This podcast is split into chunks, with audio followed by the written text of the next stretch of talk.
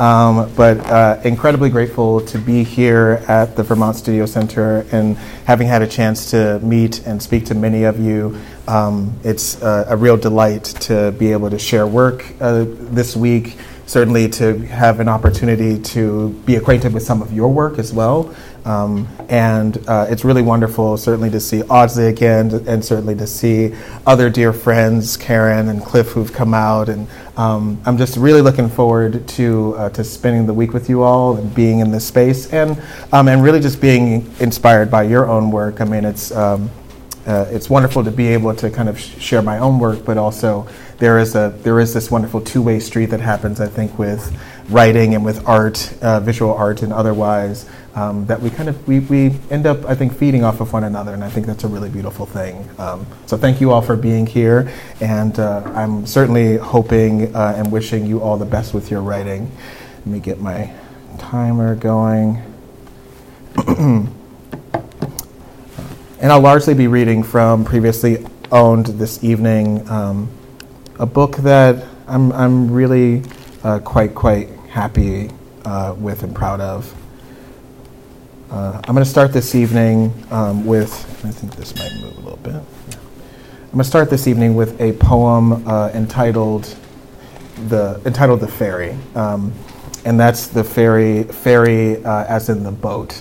Um, largely, I've been thinking a lot about it just because my wife and, and I, my, and my wife sent her apologies. My daughter uh, really needed a nap uh, and, uh, and would not take no for an answer.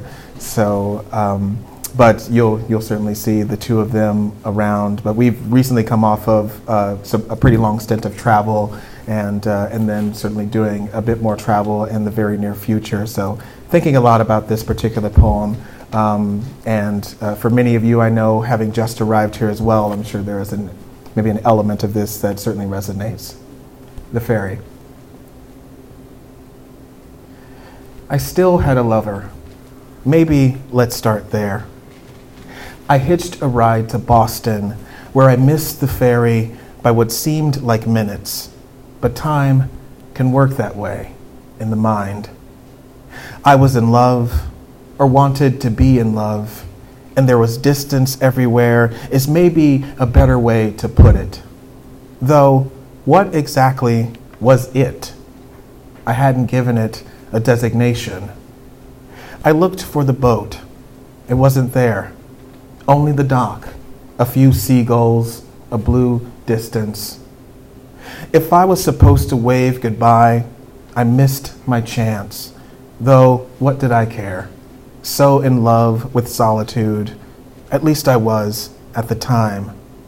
It seemed easy, being lonely, watching time lapse, that boat long dispatched.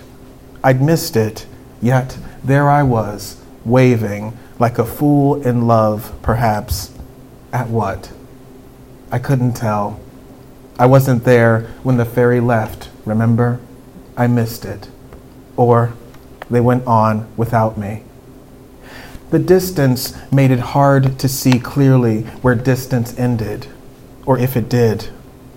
Or I didn't make it in time to see. Maybe time was against me. I missed the ferry. I had no money. The ferryman said it was fine and smiled at me. Smiled. There was the shore and me wanting to be in love, though I wasn't. I carried what I could. Love? I didn't have room for it. In the distance, I swore my solitude waved. I missed it where I was headed, sure, but there was hardly time for that. The boat was early. I boarded it and stood on the stern. Part of me was missing, but there had to be a cost. That part I missed. My mind a rough sea I might have loved watching lap were I not so inside it. My mind the fish too, the shore distant as the voice I thought I heard in it, as time itself. The ferry was late. I was there, hoping I missed it. I didn't trust the distance, lovely as it seemed. I didn't trust time, nor where it carried me. I knew what was there.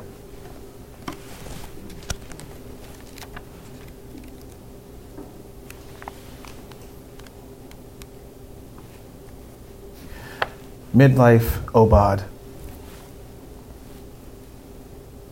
There's a certain comfort in knowing a bridge has stood almost forever. There, long before the dawn's first foghorn blast, like one beast lowing to another.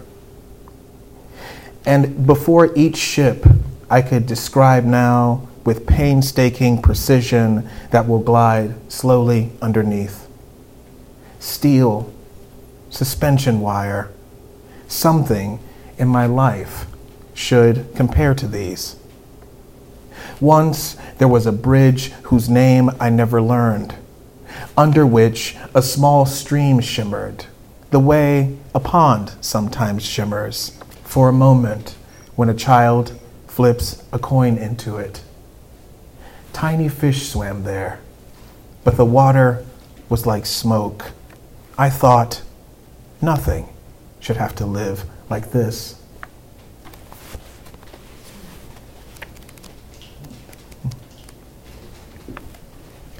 As many of you uh, may have known or may know by now, I live in Massachusetts, um, and uh, one of the confessions that I have to make uh, in my life and development as a poet is that I used to give um, I used to give a lot of poets who had a bunch of like walking around in their books shit for.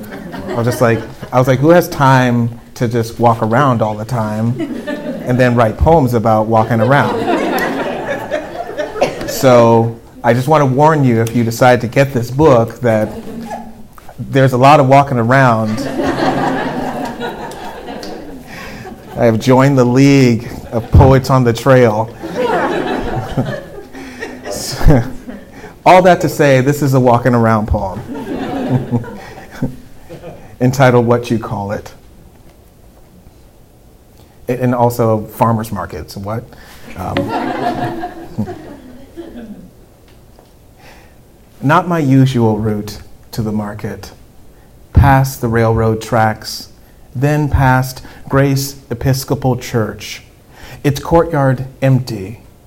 No men clasping hands as though agreeing finally to the difficult terms of some treaty. So I would not have known it was a peach tree unless the person who planted it or someone on the street told me. Which is not to say its fruit didn't look peach like. It did. Rather, I didn't read it as such didn't know what I was seeing really.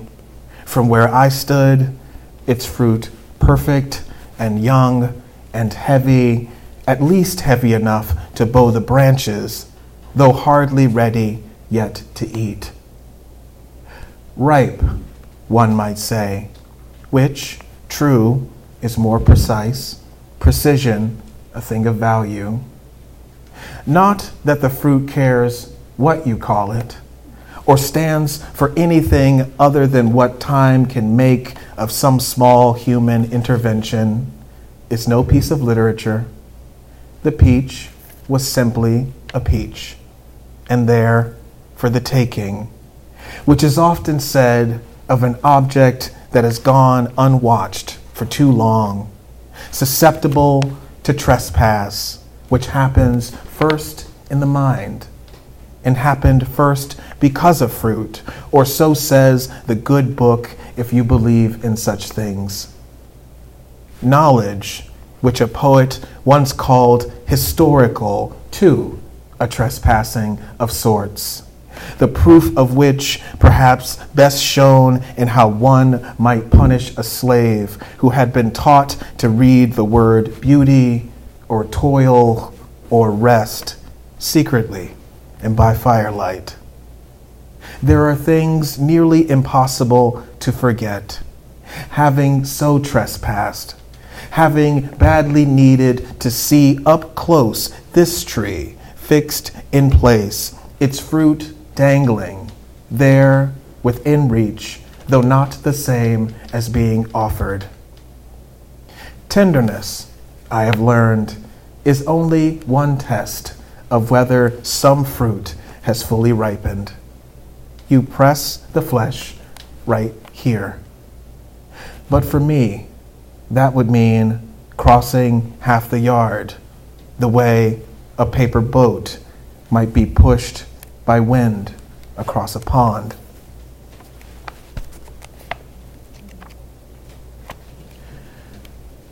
At the center of this collection of poems um, is a kind of meditation or rumination on uh, the criminal justice system. Um, there is a sequence, a 13 poem sequence, all of which have the title, they said I was an alternate, that in some way get at uh, my experience of serving as an alternate juror in, uh, in an attempted murder case uh, in New York, in, in Brooklyn, uh, back in 2018. Um, if you've never been an alternate juror, um, it's a really sort of like odd experience of having to participate in all of the regular process of the trial, listening to the testimony, uh, seeing all of the evidence. But when it comes time to deliberate, you are placed in a different space altogether and not able to be part of the process of administering justice. Um, so this uh, this sequence of poems sort of gets at that. Um, and there are a couple other poems that are kind of sprinkled in with that section. I'm going to start with one of those. Uh, this poem is, in, uh, is entitled The Sentence, um, and it betrays all the things that uh, are challenging about teaching young people as well. Yeah, the, the more, I think the, the older I get, the more my poems are just going to be grammar lessons for my students. Um, grammar and syntax, that's all it's going to be.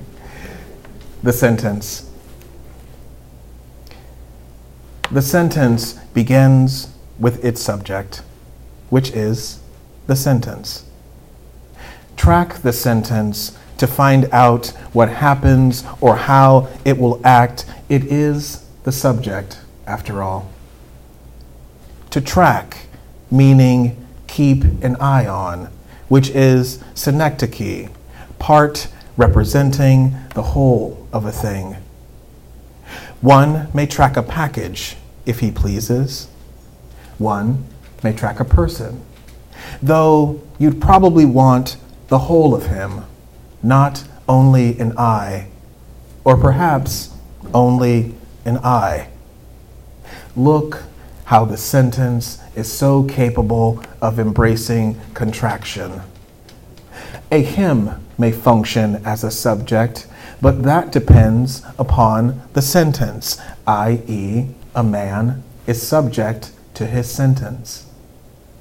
You understand. Such syntax renders it like a package, having showing evidence of having been tampered with.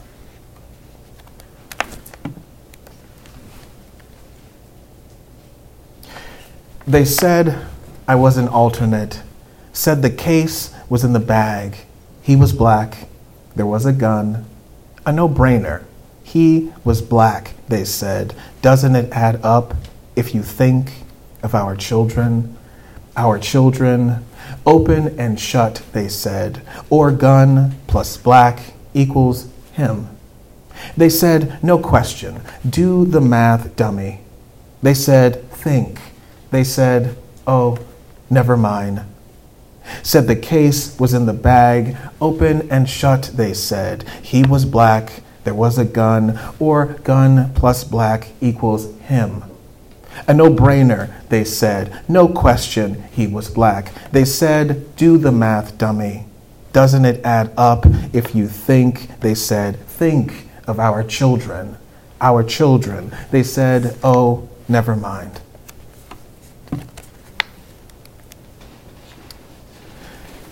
And I'm giving myself away, but in, just in case there are, uh, are other folks out there who are tabletop role playing game nerds, this is for you.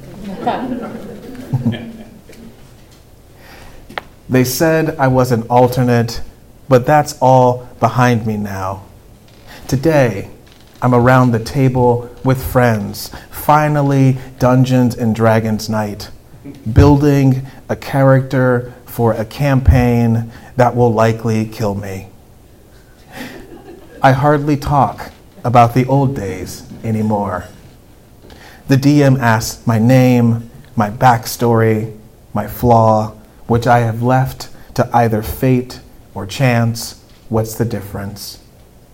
In the end, what damage there is is largely psychic, is all in the mind, which is not to say imaginary, even in role play. And I, for one, play by the book.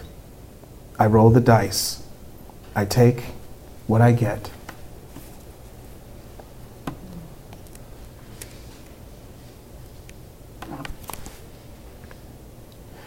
They said I was an alternate. But before that, what do you like to do with your free time? And one of us said, long walks with her dog around the park. And another said, kick it with the homies on the block. And I might have said, cook or write or something dumb like that, though the judge didn't judge and another juror would only answer in private. One said he liked to read a good book, though what one considers good is arguable. And sure, the question seemed odd, but it took our minds off the past a while, which we all had to answer for or to. One said, Take a warm bath. One whispered, Are we ever going home?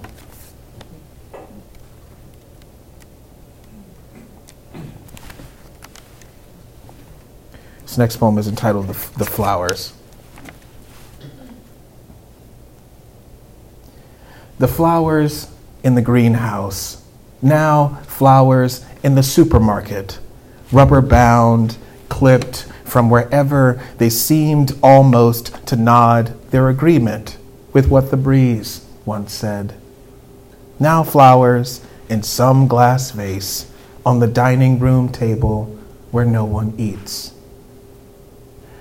What race they are doesn't matter, nor if their stems are thorny, you see. They're just flowers. They die. You walk by them all the time, hardly thinking twice about their names.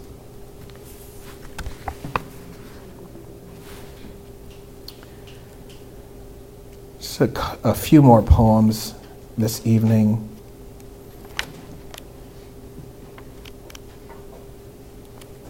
This next poem is entitled, um, it's entitled The World is Full.